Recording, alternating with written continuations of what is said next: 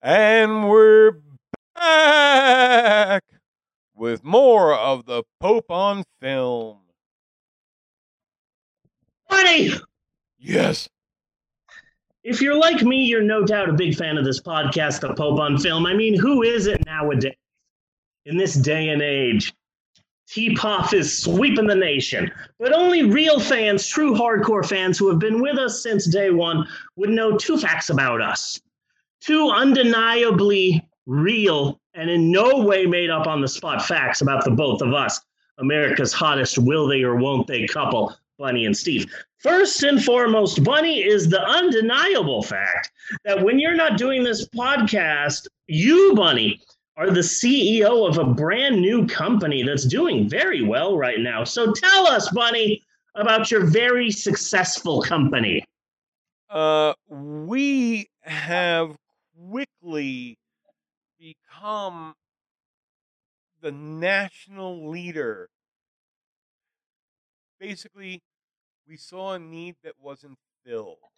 So becoming Yeah. a national leader was more for lack of competition, but we are the national leaders in turtle polishing. Nice. Turtle polishing and manicure. Uh, we feel, business. huh? It's an upstart business. it's an upstart business and it has taken off. Everybody, everybody, uh, is, is behind the philosophy of the company, and they understand that uh, we are there to make turtles as attractive as possible. Um, as as basically, you, you know, like offerings, offerings to Poseidon Yeah. basically. You know, because I'm begging every god in sight that we don't all die. Understandable. Yeah. So, so polishing a couple of turtles, sending them off to to to Poseidon. Um, people see the need.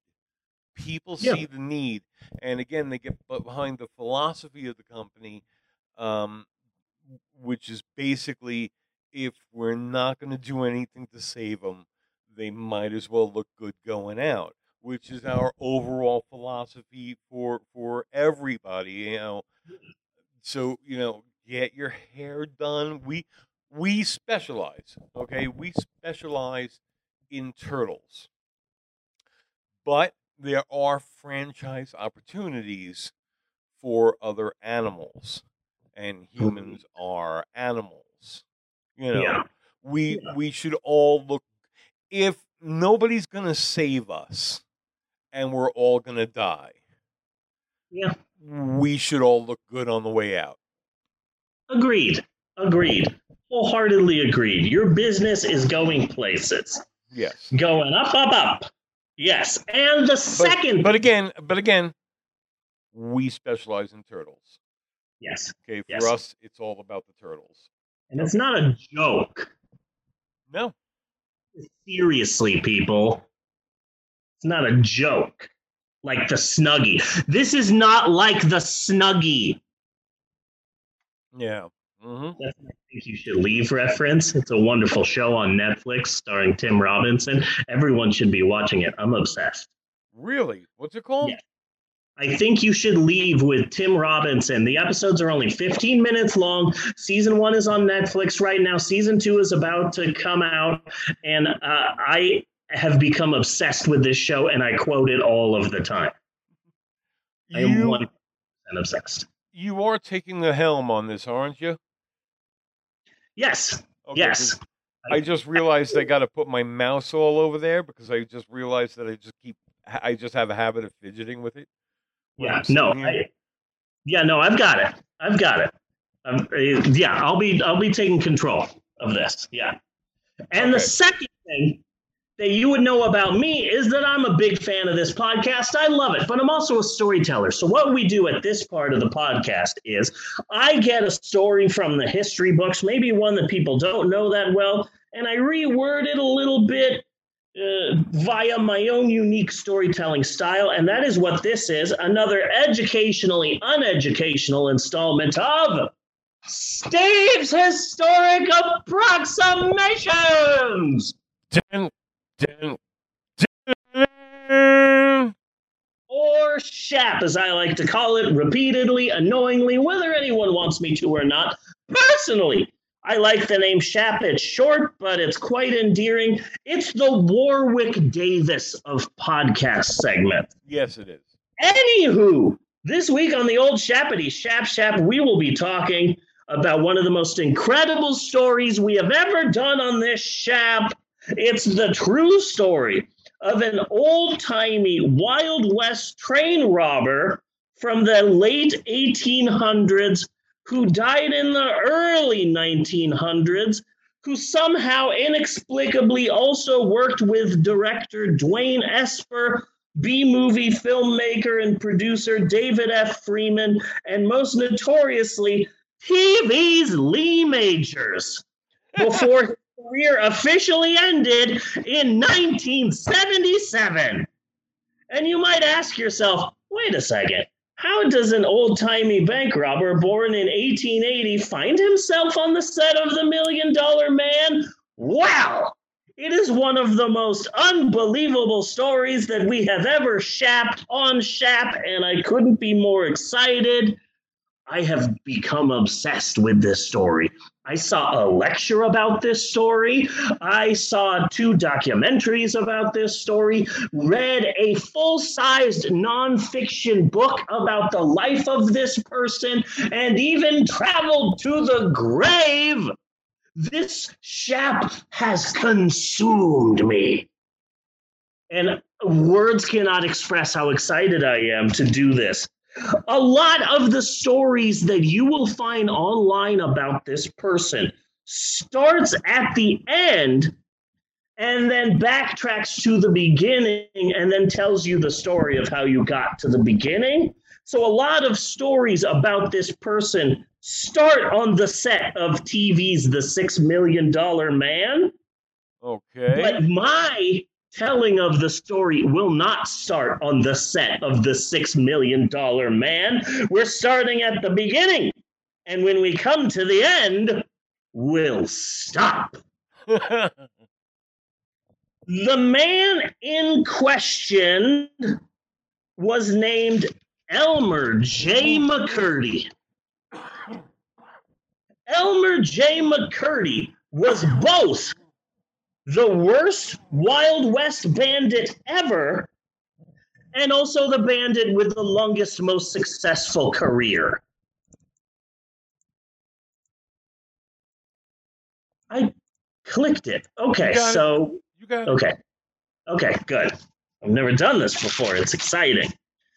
Elmer McCurdy was born in Maine in the year 1880, and his mom was an unmarried 17 year old girl who didn't know who the father was, but it may have been uh, her cousin Charles who was the father. But anyway, Elmer had a really hard life, a rough childhood. All of his family members died. The way that the way that it happened was okay. So Elmer was born to a 17-year-old girl who didn't know who the father was, but it, it- the father might have been her own cousin who raped her, and it was a big scandal. So what she decided was, hey, I've got uh, I've got a sister uh, and she's married and she has a good family. So uh, the mother gave birth to Elmer and then immediately gave Elmer to her sister, and they raised Elmer up as if Elmer was their own. Until Okay. eventually Elmer, the child, got to an age where it's like, "Hi, it's me, your fun aunt."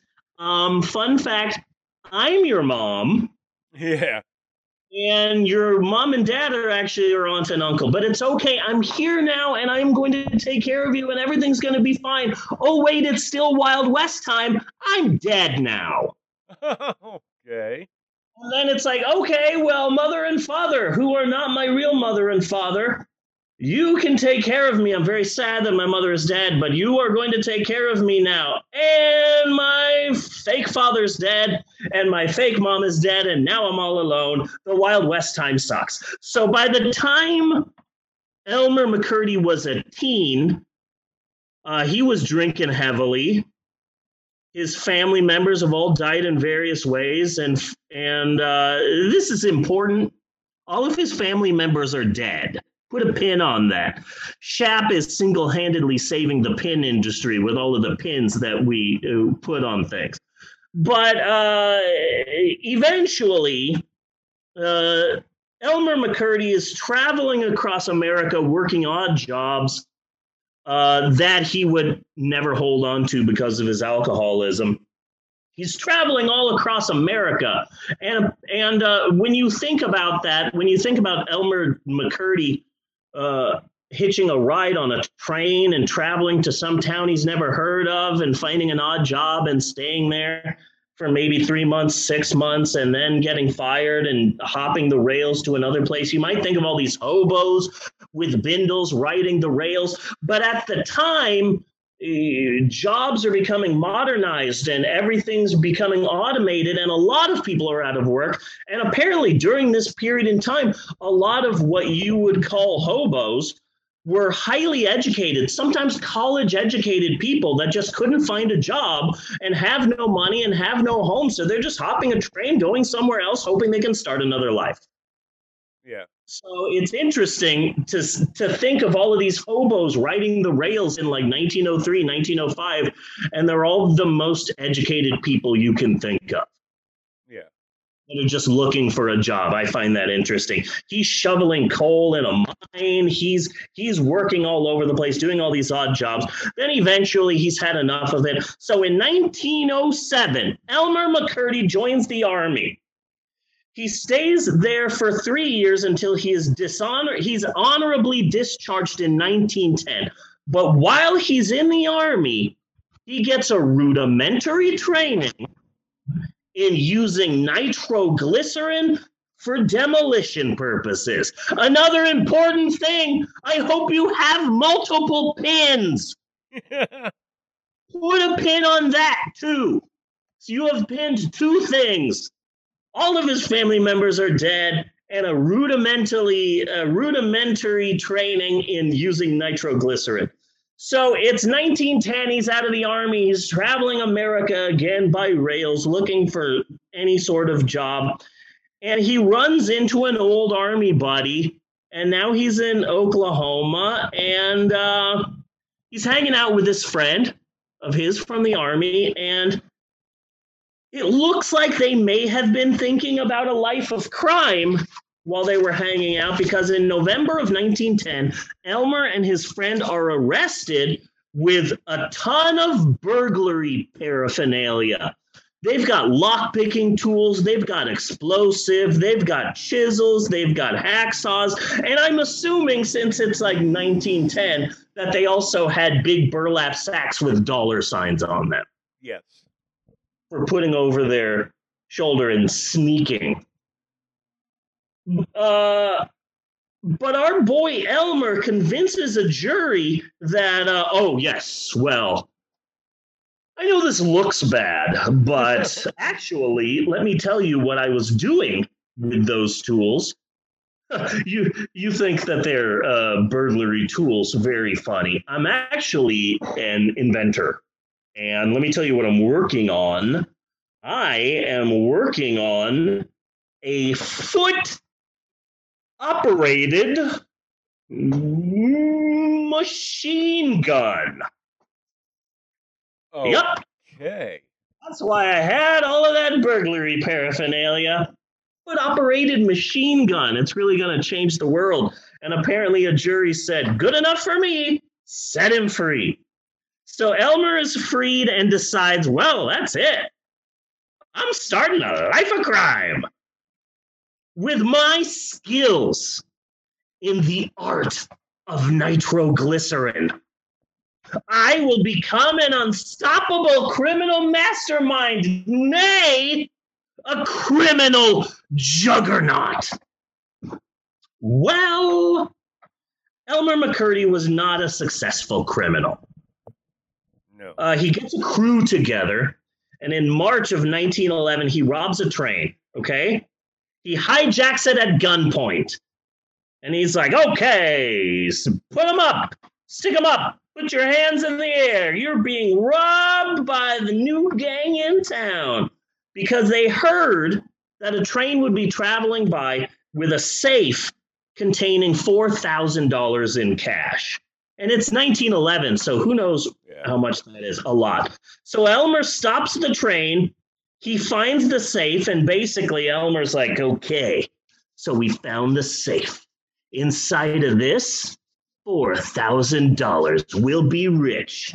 With my amazing nitroglycerin skills that I learned from professionals in the army, I will easily open this safe and we will be rich. So the nitroglycerin didn't go off. And Elmer and his crew are forced to make off with $150 in coins that just happened to be outside of the safe. Great. Great job, Elmer. You really are just the best criminal out there. yeah. So, uh, good job. You robbed a train at gunpoint. You became a wanted man, all for $150 in change. Not a successful criminal. Then, in another train robbery, he hears an, of another safe with thousands of dollars in it. And he's like, Don't worry, boys. With my nitroglycerin expertise, which I learned in the army from demolition experts, I'll blow this safe wide open. This time he didn't make the same mistake as last time. Uh, the nitroglycerin did go off. He did end up using a bit too much nitroglycerin. The entire safe exploded, and with it, all of the money inside. yes. His crew left that time with $400 in change. Wow! Elmer McCurdy, the quarter bandit. Yes. That's what a successful career of crime. Uh, our boy is not the next Billy the Kid, not by a long shot. You might be wondering how this putz in 1911 ends up on the set of the 1967 B movie film She Freak. We'll get to that. Okay. We will get to that. Or the television show The Six Million Dollar Man. We will get there. Okay. Stop hounding me. Jeez. So anyway, uh, Elmer McCurdy's life is about to take an unexpected turn. We're almost there. So it's October 4th, 1911. Elmer McCurdy is still in Oklahoma with his crew, which will come into play at the end. So again, put a pin on that. Put a pin on that. So Elmer McCurdy and his boys hear of yet another train. This one, he's pretty sure is going to be his Lufthansa heist Okay. because they heard of a train making transporting a royalty payment to the Osage Nation to the tune of four hundred thousand dollars. In 1912, that was a lot back then. Shit. $400,000 in 1911? Goddamn. So Elmer and his crew decide to rob the train. So, okay, boys, let's get our guns.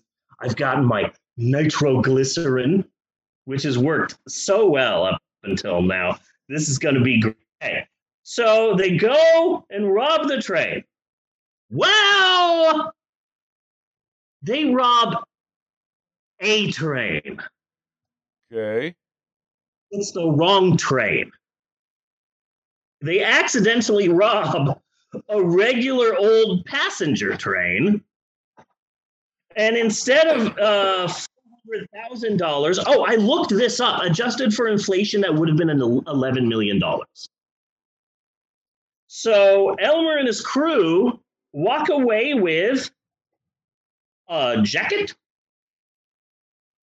the train conductor's watch, two big ass jugs of whiskey,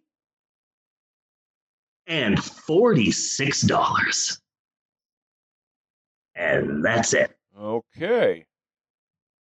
A newspaper conductor would call it the smallest robbery in the history of trains. Oh man. So Elmer, Elmer is a success, and he's definitely made the papers. Everyone's looking for the small-time bandit who only got away. Watch a jacket, some whiskey, and forty-six bucks.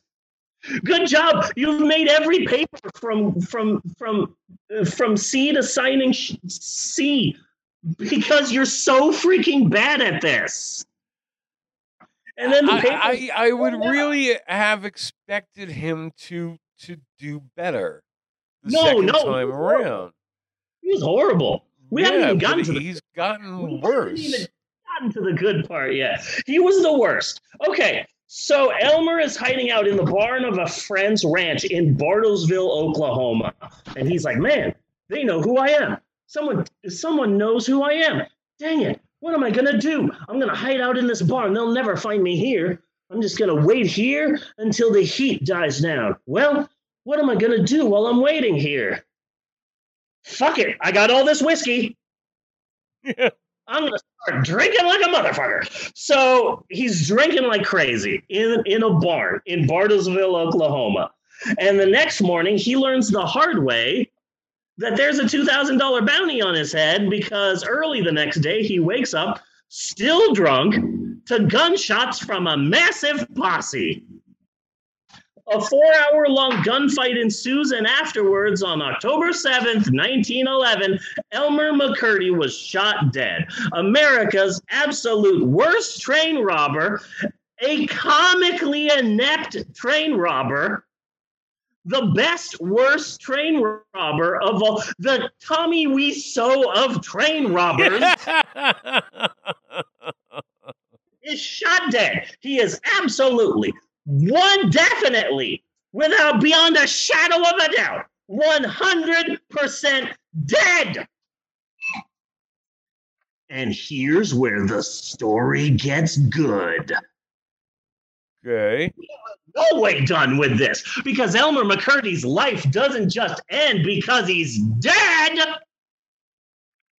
Okay, so this is where the story gets good. I'm super excited. Now comes the good stuff. It's 1911. Elmer McCurdy is shot dead. What are we going to do? We got to take him to the Undertaker. So back then you had Undertakers, and what would happen was, oh, look, somebody is dead. We're just going to pick up the body, take it to the Undertaker, and the Undertaker would roll his eyes, say, rest in peace, and then go fight his brother Kane. I think this Yes. joke is super fucking cute.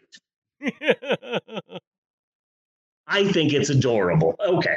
So the Undertaker has the body, and what they would do is, okay, I'm going to keep you, I'm assuming, uh, here in a pile until the family arrives. I'm not going to do a funeral for you until I get paid. So I'm just going to hold the body here and keep it here until a family member shows up, claims the body, then I bury you, do the funeral, and then the family pays me. So, uh, well, well, well, well, well, well, well. You are gonna want to do some minor things here, like it's not gonna hurt to put them in a box, you know, Yeah. because you're still you- you're still trying to sell your services. Yeah. So if you if you have them like set up like, okay, all we have to do is makeup and things like that. You know, what religion are you? That kind Yeah. of stuff. You know, it's easier to sell your product that way. I'm sorry. That's all Yeah. I'm saying. back then, back then, you'd say, so what religion was the deceased? Just kidding. There's one religion in the Wild West Scientology. So the problem here is the Undertaker, a man named Joe Johnson, is holding Elmer McCurdy's body, waiting for family to show up. Hey, it's time to unpin that thing I had you pin because Elmer McCurdy's family and relatives are all dead. No one comes to claim the body of Elmer McCurdy. So, as Undertakers would sometimes do, Undertaker Joe Johnson embalms the body embalms it with uh back then they used an arsenic based type of embalming fluid that they don't use anymore but back then it would do a really good job of preserving the body for a very Very long time. Then I Joe wonder- Johnson. Okay, I'm sorry. I'm sorry. I, I really gotta wonder because that's that's interesting as hell.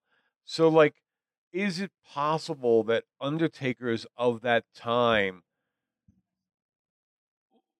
would would go nuts, Quite possibly. like like hatters, like the chemicals that hatters used? Yeah. Therefore, the Mad Hatter. That was a common kind of a thing. You just came up with the plot for America's first Wild West slasher film. It's an 80s slasher film, an 1880s slasher film. yeah. Set in the Wild West, the Undertaker's using chemicals to preserve the bodies that makes him go insane, and he starts slashing people. But it's also set in the Wild West. I can see this whole movie. I'm going to focus on it because Elmer McCurdy's life has just started.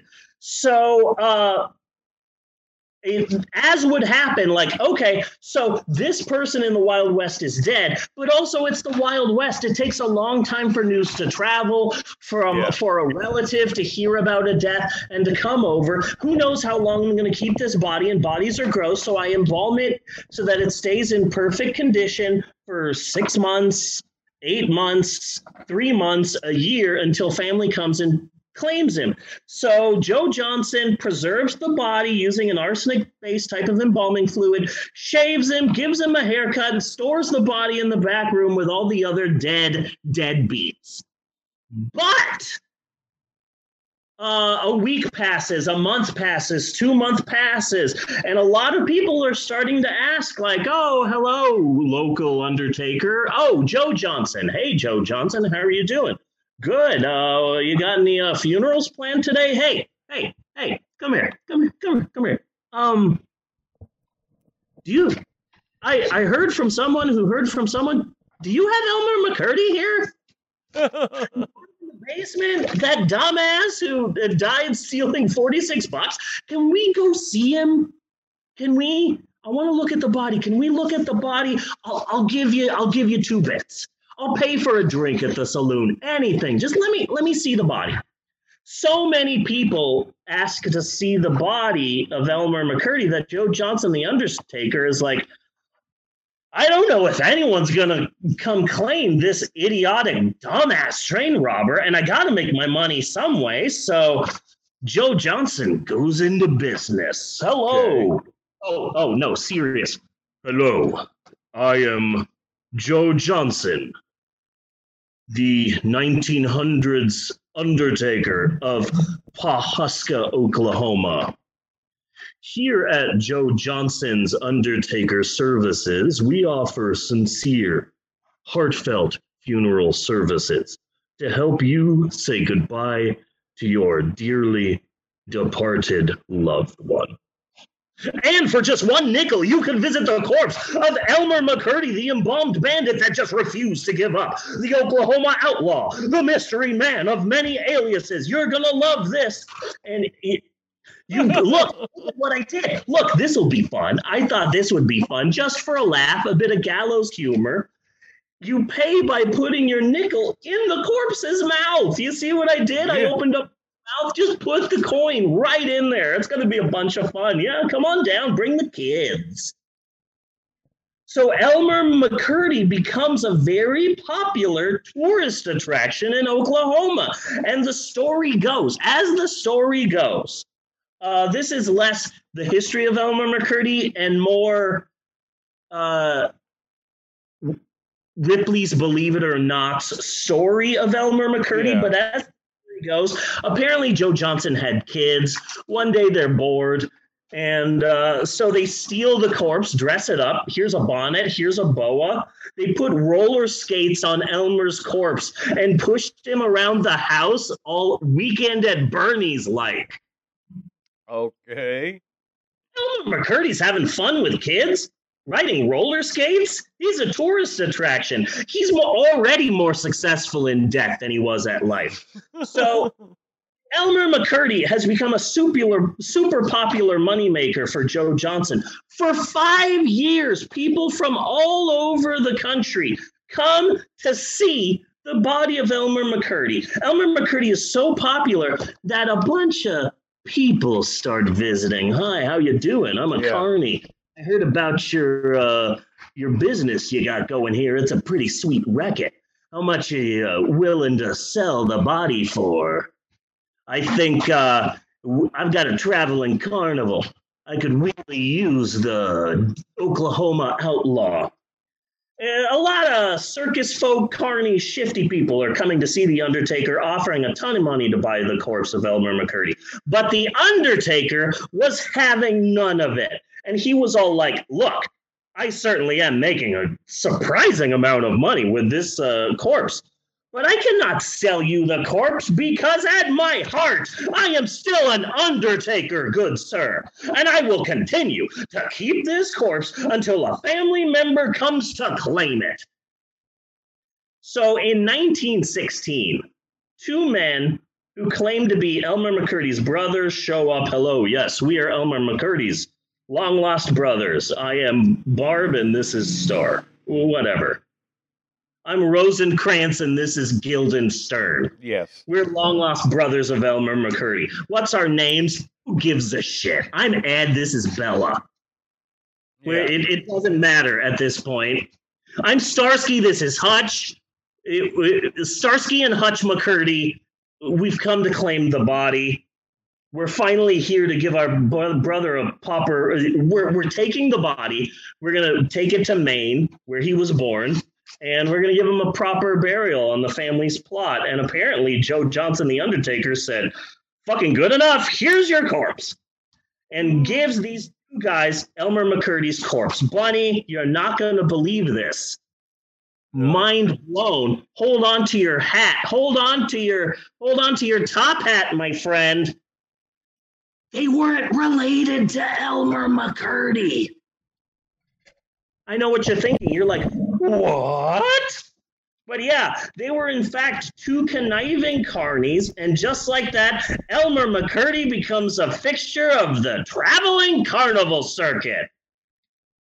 First appearing as the main attraction of a carnival in West Texas before literally traveling all throughout the continental United States, billed as the legendary outlaw who would never be captured alive. McCurdy was the king of the cra- traveling carnival circuit throughout the rest of the 1910s and throughout 1920 until 1922 when he was purchased by the Museum of Crime. And how amazing is this that Elmer McCurdy, one of the most failed Wild West bandits of all time, is now at the Museum of Crime on his own display right next to Billy the Frickin' Kid. How incredible is that? That here's Billy the Kid and here's Elmer McCurdy. It's like, hello and welcome to the Museum of the Academy Awards. Here we salute all of the greatest directors. Here is a look at the life of Kurosawa. Here is the director of Birdemic. All directors are great.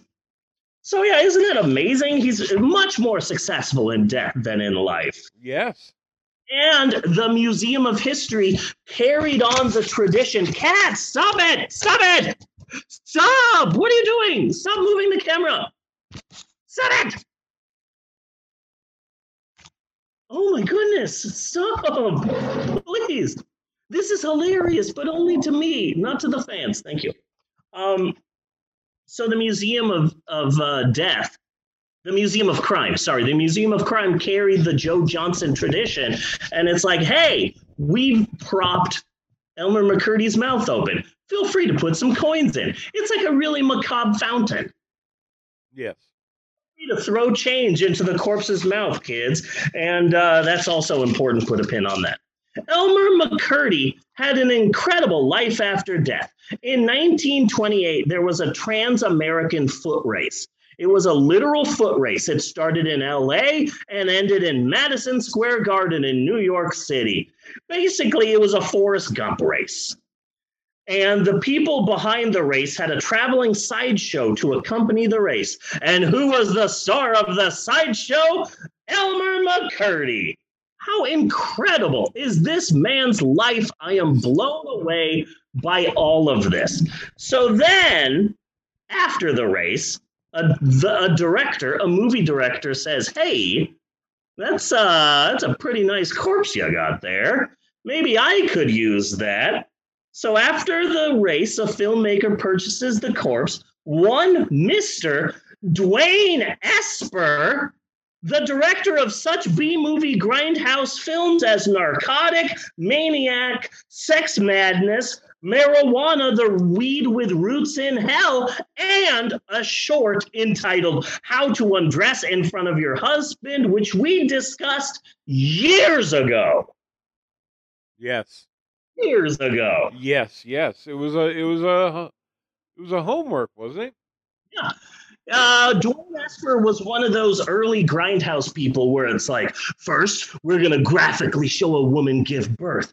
But then she smokes a little bit of marijuana. Then she goes insane. Then she takes all of her clothes off. And then her friends start taking all of their clothes off. So they're making out naked. And then the woman goes down on the other woman. And the, the Hollywood people are like, whoa, whoa, whoa, whoa, whoa. It's 1931. You can't show any of this. What, what the fuck are you thinking? and then Dwain says, wait, wait, wait, wait, wait. I've got an angle. It's an educational film. Yes. And Hollywood says, good enough for us. This is pre Hays Code. So, how wide are we going to spread the vagina open? so, that was basically Dwain Esper. So, Dwain Esper just filmed the 1933 movie Narcotic, which you see above us. And as was the style of the time, uh, Narcotic was a traveling roadshow kind of thing. So uh, there's only one copy of the movie. Dwain Esper is traveling from city to city, putting on a show, putting a big display in front. Illegal dope traffic exposed. Come and see this movie for two weeks only. Played for five weeks in Poughkeepsie. So he's traveling with this movie. Uh, and what he did was in the lobby, he displayed the corpse of Elmer McCurdy in the lobby of every theater that played this movie. On the way to the theater would be the corpse of, of uh, Elmer McCurdy. He died in 1911. It's 1933.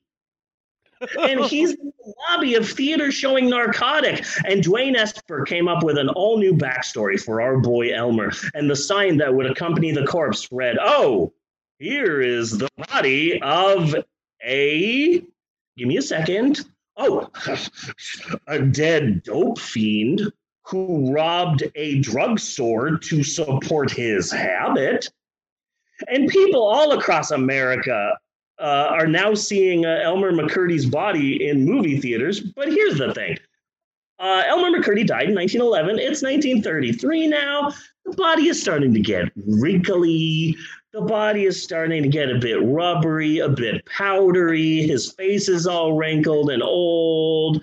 The hands are a little bit sh- uh, shriveled. And people are like, why the. Okay, so this is the body of a dead dope fiend. You've got a body of a dead dope fiend here. Number one, this body looks fake. Number two, uh, what the hell's up with his face? What's up with his face? But Dwain Esper, being a first class liar, said, Well, yes, of course, the face looks wrinkly, uh, almost mummified. And uh, of course, that is because, give me a second, uh, that's what opium and weed does to your body, ladies and gentlemen. Yes. So don't do drugs and stay in school. And people believed him. And yeah. so, uh, now, uh, the body of Elmer McCurdy is the body of a dead dope fiend. So, throughout the 1930s and the 40s, the body goes here, the body goes there, and Elmer McCurdy is still making money, and different people buy the body. And slowly but surely, throughout time, the story of Elmer McCurdy gets forgotten because oh this person comes up with a new story. This person comes up with a new story. This person comes up with a new story. By the time dwain esper sells the body of elmer mccurdy he doesn't know who elmer mccurdy is. Oh this is our dead dope fiend. I'm done with him. I'm not doing that movie now. I'm going to start doing how to undress in front of your husband movies. You Yeah. can take them on done with it. So now this person says oh i've got the body of a dope fiend. Okay what can we do with that? And so the story keeps getting lost by 1949, the body has seen better days. Uh, once, at one point in time, while the body was being transferred from owner to owner, apparently a businessman, as a joke, removed Elmer's arm and chased their secretary with it around the office. Okay. Then later, uh, part of an ear falls off. Then the hair slowly starts falling out over time, and then it starts shrinking as everybody does, as, as corpses do. In 1949, the body goes into storage and stays there until 1964. Uh, so excited about this. Okay. So the current owner of Elmer McCurdy has a son. The Okay. son's Dan, and Dan wants to get into Hollywood. So the current owner of Elmer McCurdy's son uh, lends the corpse. Is so so so the current the current owner of Elmer McCurdy has a son. The son wants to get into the Hollywood scene, so he's like, "Hey, uh, I'm going to a Hollywood party. Hey, how are you? How are you? Oh, hey, how are you doing? Hey, uh, my name is Dan. I want to get into the movies. Uh, hey, oh, you know a director? We're gonna go to his house. Okay, hey, what what are you? So anyway, this guy Dan, the son of the current owner of Elmer McCurdy, uh, wants to get into the Hollywood business so much that he meets a B movie producer, and they're about to make a hor- a cheap a cheapo horror film. Yeah. And the owner of Elmer McCurdy's son says, I've got a, a spooky corpse. Do you want it? And and lends Elmer McCurdy to this B movie producer. The B movie producer is named David F. Friedman, the producer of such films as Blood Feast. 2000 Maniacs, The Acid Eaters, the adult version of Jekyll and Hyde, Ilsa, She Wolf of the SS, and more. And this is how Elmer McCurdy, who was born in 1880, makes a brief appearance in the 1967 horror movie She Freak. I don't know if I have heard of this movie. Okay, well, I watched it twice for this freaking podcast. Yeah. I It did. looks- It looks right So about the same time of uh cannibal mutants who were up, Yeah, not dead and turned out to be mixed up Yeah. zombies. yeah, uh, blood feast type of shit. Yeah. Oh, we'll Yeah. get, we will get to that movie. We will get there. We will get there. That's a part of this too. Yeah. But just wait. So, She Freak. It's a cheap 60s unofficial remake of the classic Universal movie Freaks. Except it's all carnies and hardly any freaks at all. But Okay. it's set in the world of traveling carnivals and freak shows. It was filmed with a budget of $75,000. And it was shot on location in California. The opening shots are, are of the California State Fair in the 1960s. And then the a rest of popular shot. Yeah, and the rest of the film was shot on location at the Kern County Fair in Bakersfield, California. I saw the film twice for this podcast. It's got a real swinging 1960s surf rock soundtrack. You know, all of the 1960s films are just like, just get a young person, make them play the guitar, it'll be fine. Like, I half expected uh, Arch Hall to show up and just be. It's basically she, the movie She Freak is basically a, a cheap redneck 1967 ripoff of a 1932 classic with a lot of uh, montages used as fillers. Anywho, I saw the entire movie twice and I never saw a dead body. So I was starting to doubt the story of Elmer McCurdy being in the movie She Freak, but I think I figured it out. I think what I I think I figured out why I didn't see the body of Elmer McCurdy in this movie. This is a cheap grindhouse film from 1967. You know how they edit those things. Yeah. You know, we need to give it a new title for this city. In this city, we need to lose this one scene. Hey, I filmed some more. We need to put it in. Hey, we're going to rent it out to these people, but it's going to be as a double feature. So we need to shorten the length. We're going to cut all this scenes out. And so, yeah, back in the day, you know, there are multiple edits of the film and uh, multiple lengths. And I think that the main version of She Freak that's out there right now is just the version without a corpse in it. Okay.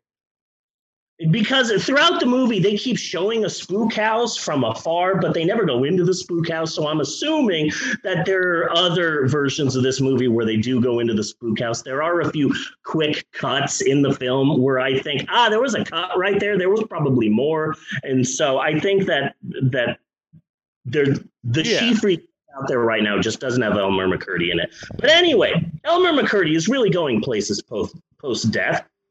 And uh, next, his corpse is sold to a group of Canadians who were doing a show at Mount, Mount Rushmore. And oh my God. Okay, so this is what these two Canadians did. It's like, oh, we sold him, we, we purchased this corpse in California, and now we need to transport it to Mount Rushmore. They tie the corpse to the top of the car like Aunt Edna in National Lampoon's Vacation. Oh, nice. I said, what a goddamn Christmas tree. So, so yeah, uh, and of course, you know, this is Elmer McCurdy we're talking about. So, of course, they ended up driving through a dangerous windstorm. Yeah.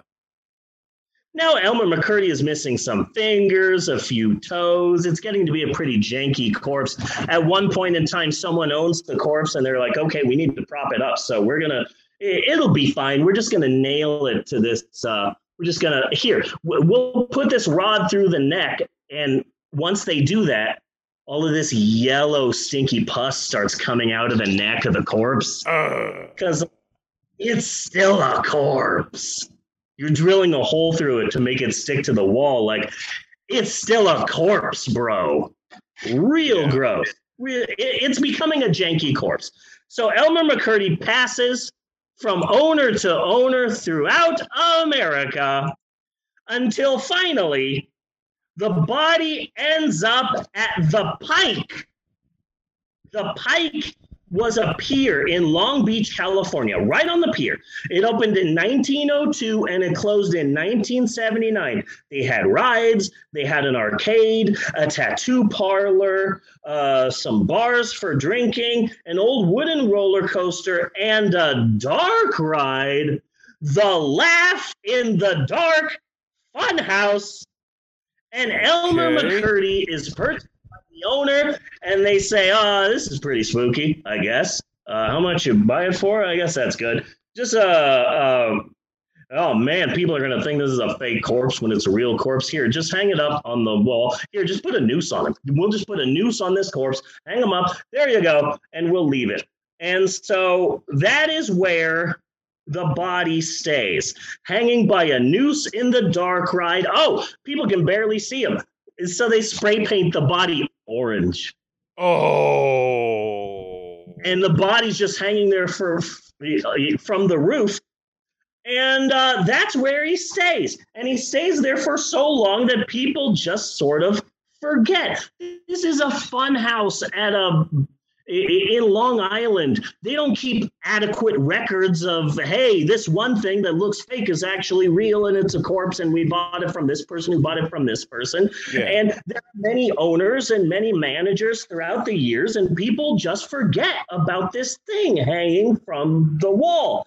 Cut to December 1976.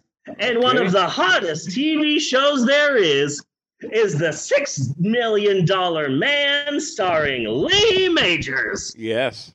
It's season five of The Six Million Dollar Man, and they're filming an ep- episode 20 entitled Carnival of Spies. Fun fact the episode is available in its entirety on Peacock and right now on NBC.com. I watched the entire episode for this chap. I watched it twice. Oh my God. I no idea that later in the show, Lee Majors had a thin creepo mustache. It's like, oh my God, somewhere out there, John Waters' upper lip is freezing. That's the fucking mustache that the six million dollar man has in this episode. It's ridiculous. A lot of things were filmed at the Pike in Long Beach. If you were filming some cheap TV show, some cheap movie, you needed a boardwalk, you needed something. Well, shit. Let's go on over to the Pike because in it closed in 1979.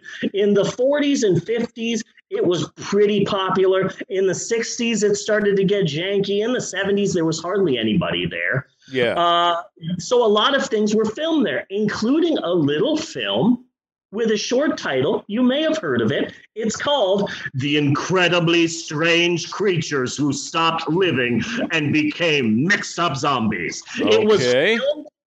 It was filmed at this amusement park, and you can see the Laugh in the Dark amusement park in the the this ride in the film, but Elmer McCurdy does not appear in that film Oh. But it was filmed where Elmer McCurdy was. So okay, So okay, so so basically, I, I, I, nobody knows what this thing is anymore. It's basically just a prop, and now it's fucking spray painted orange. yeah, yeah. Like it So it can't fake. look like, it, yeah, it can't look real at all anymore. Yeah. anymore. yeah. This story is freaking amazing. And on one hand, I think, how come no one has made a movie about this? And on the other hand, oh wait. 75% of the movie would just be starring a dead body. I can kind of see why no one has made this into a movie yet. You know, like starring Johnny Depp. You'll love him as he decomposes. Like, okay, I can kind of tell why they haven't made a movie on Elmer McCurdy yet. So, okay, so they're filming season five, episode 20, entitled Carnival of Spies in Color. Uh, in this episode, a German scientist slash spy slash generic 1970s bad guy arrives in America for a scientific conference. He disappears and he hides out where? At a traveling carnival. And the TV show decides to film like 70% of the episode at the Pike in Long Beach, California. They're filming a scene where Colonel Steve Austin is chasing a bad guy through the laugh in the dark funhouse. So okay, they've got the lights on, they're putting up the the dolly, they're setting up the camera, they're getting all set up. Okay, let's get the cranes in here for the lights. We're doing the lights and all of this. We got to get ready and damn it. Okay, what's the problem, Mike? Oh, well, we're trying to get these lights up here, but there's a damn mannequin hiding hanging from the ceiling.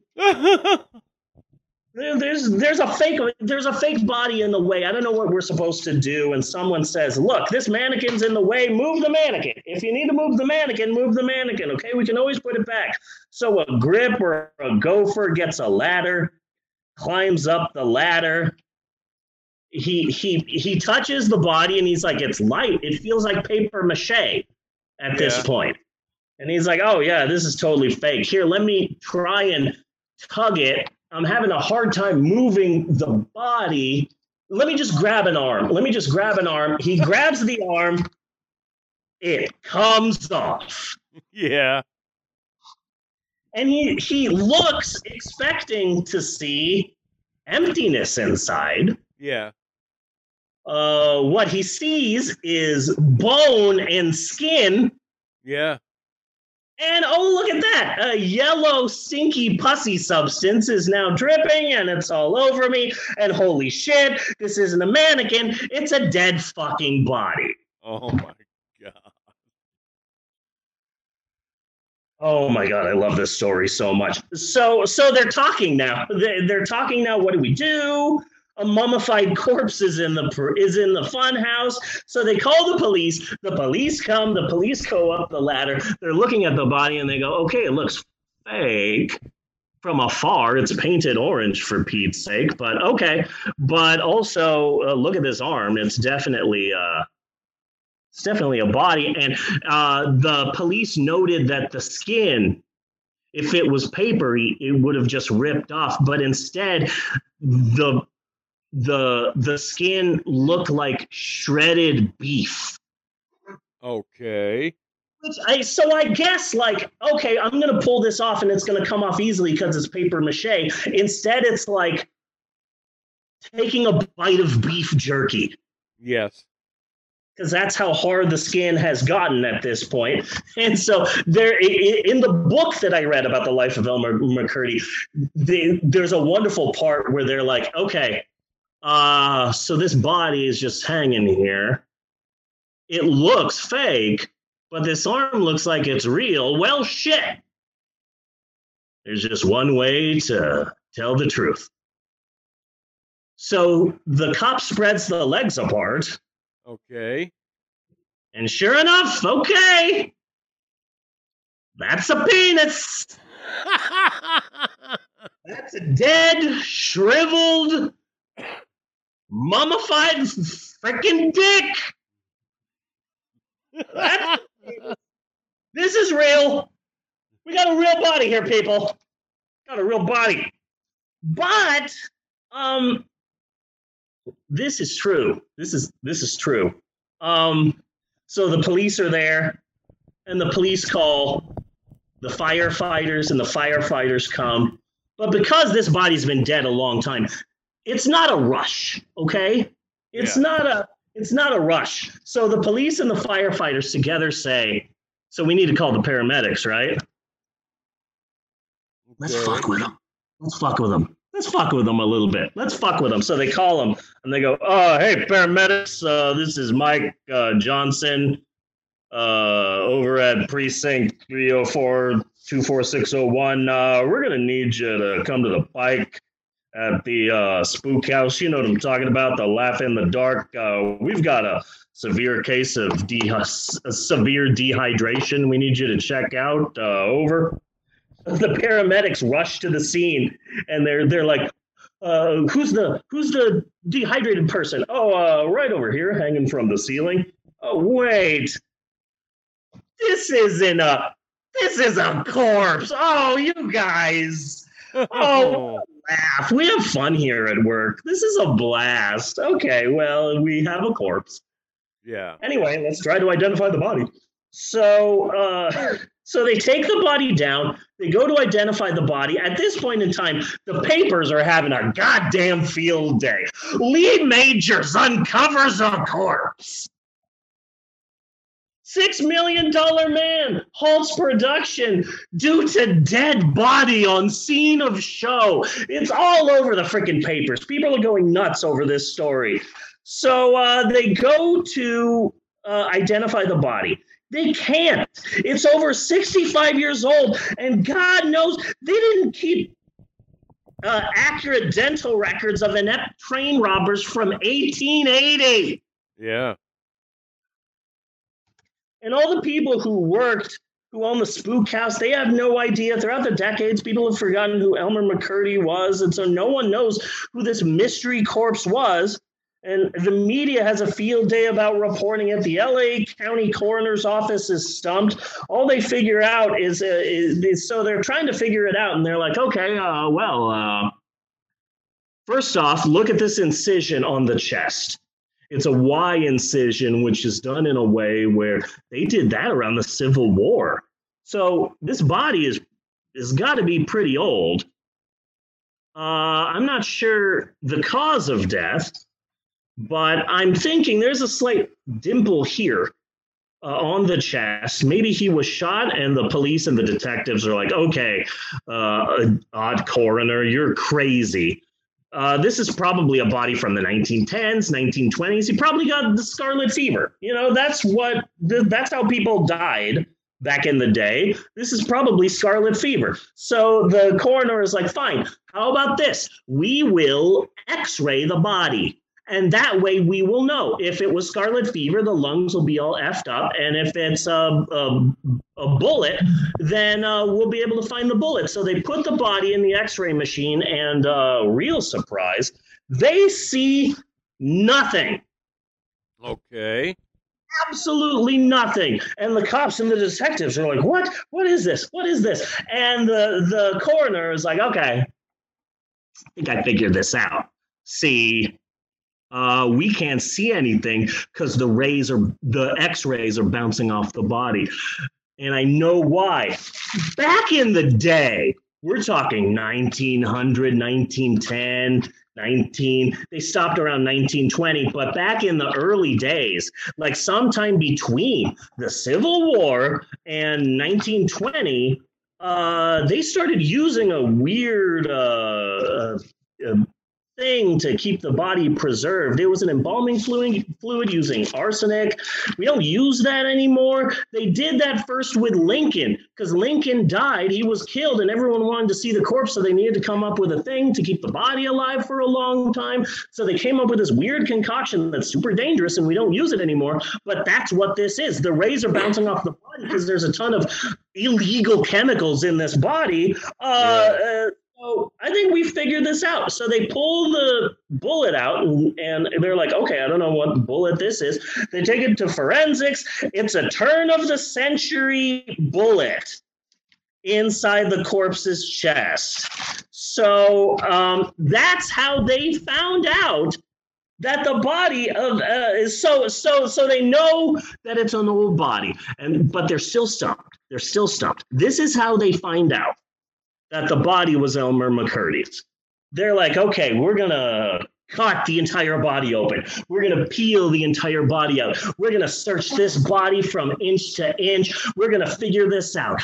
First thing, let me take a look at his mouth. They open his mouth to check the teeth. They find a coin from 1924 and a ton of tickets for the Museum of Crime. See, remember in the early days of Elmer McCurdy, they would pay by putting the money in the corpse's mouth. Apparently, yeah. the owners of the Museum of Crime kept up the tradition and put a bunch of tickets and stuffed them in his mouth. And that's how, in 1976, with the help of creepily thin, mustached Lee Majors, that they found out that the body of Elmer McCurdy was discovered. That's how they figured out the body of Elmer McCurdy was discovered. A guy in the 1920s shoved tickets up his mouth and yeah. they looked inside of his mouth in 1976. So so now they know. Okay, shit. This uh, funhouse had the corpse of an old timey Wild West uh, uh, bandit. So a bunch of funeral homes offer to bury Elmer free of charge, probably for the publicity. But local officials, surprisingly, pulled a Joe Johnson. And they said, well, a lot of people have come forward offering to bury Elmer free of charge, but um, you would just like to maybe we should wait and see. Maybe we can find some next of kin who can claim him.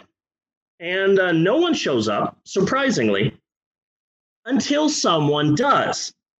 A historical organization in Oklahoma stepped up, known as the Oklahoma Westerners Indian Territory Posse, which was the local chapter of a nationwide group called Westerners International.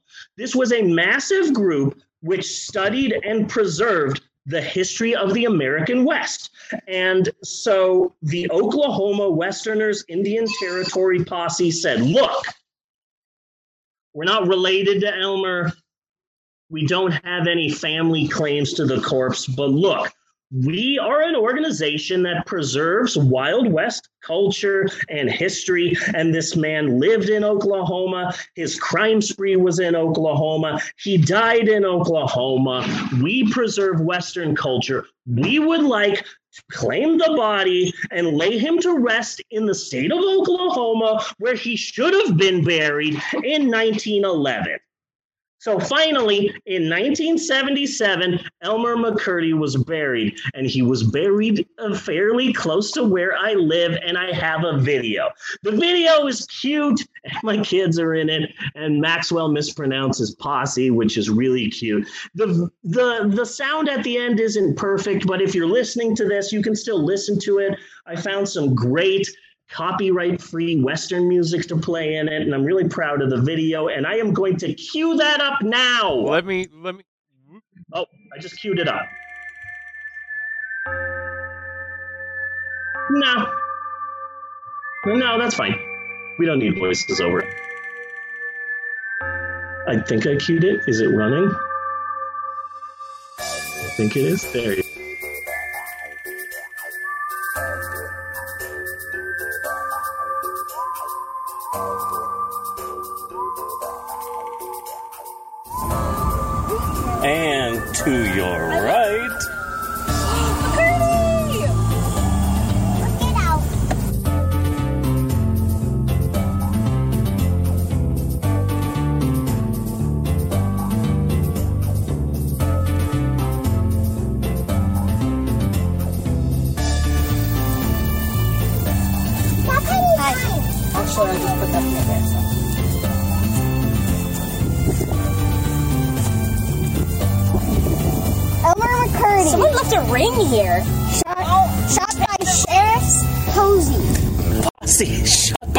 posse. Posse.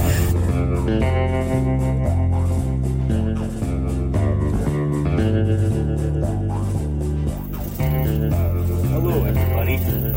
It's me, Reverend Steve, and we are here in Guthrie, Oklahoma. More specifically, we are here at Summit View Cemetery at the grave of Elmer McCurdy, one of the best, worst Wild West outlaws ever. 300 people were here on April 22nd, 1977, to see Elmer McCurdy finally laid to rest. He was missing a number of his digits, most of his hair, uh, some of his ears. He had a difficult life after death. And when they buried him, fun fact, just to make sure he didn't go anywhere, because he did get around as a corpse, they buried him, they put him in his uh, casket, they put him underground, and just to be safe, they brought a cement truck in and they covered it in cement. So he is down there for good. We've done a lot of shafts, but this shaft really does feel close to home because we're here. We are here. Elmer McCurdy is right here. It's very, very personal. And I've come with two bits to give to Elmer McCurdy. I'm going to put him right here in the boot. And there you are, Elmer McCurdy. There's a lot of Wild West outlaws who have gained prominence over the years, like Billy the Kid and others. I don't know the West, but one thing I'll tell you is that he was the worst criminal with the longest career. I mean, Billy the Kid, people know Billy the Kid, but how long was he uh, a bad guy in the Wild West? This long. He lived through the 50s and 60s and 70s as a corpse. He, he had a huge career. He was basically the Betty White of dangerous Wild West criminals, and you gotta tip your hat in respect to Elmer McCurdy.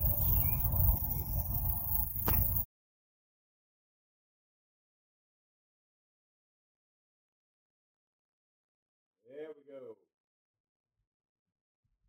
We're back. We're back. And we're back with Steve's historic approximations. This is the end of the Shap.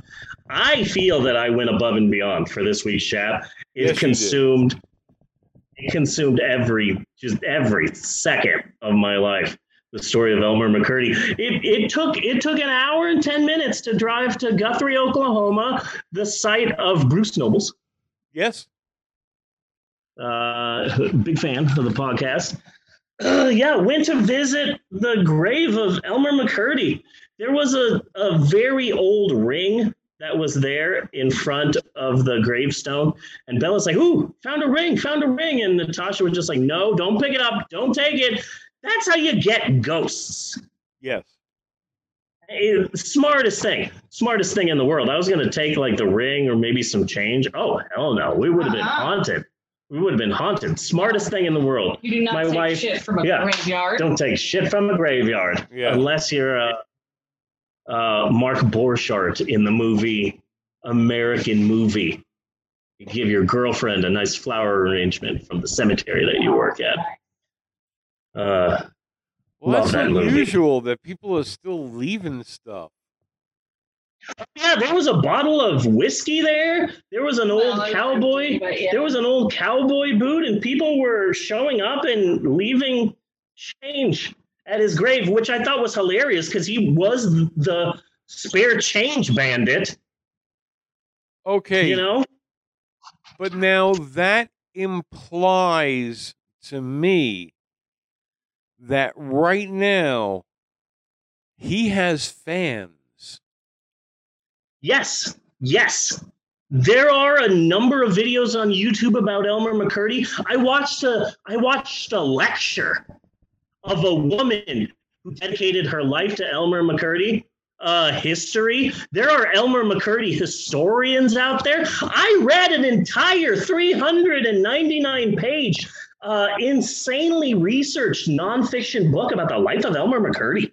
There are Really? people out there who are with Wild West, and within that culture, there's a subculture of people who just travel the world telling the story of Elmer McCurdy. I found an old timey uh, uh, folk band called um, I think it was called Heaven's Mustard or something like that. Anyway, they have a song called The Ballad of Elmer McCurdy, and it's really cute.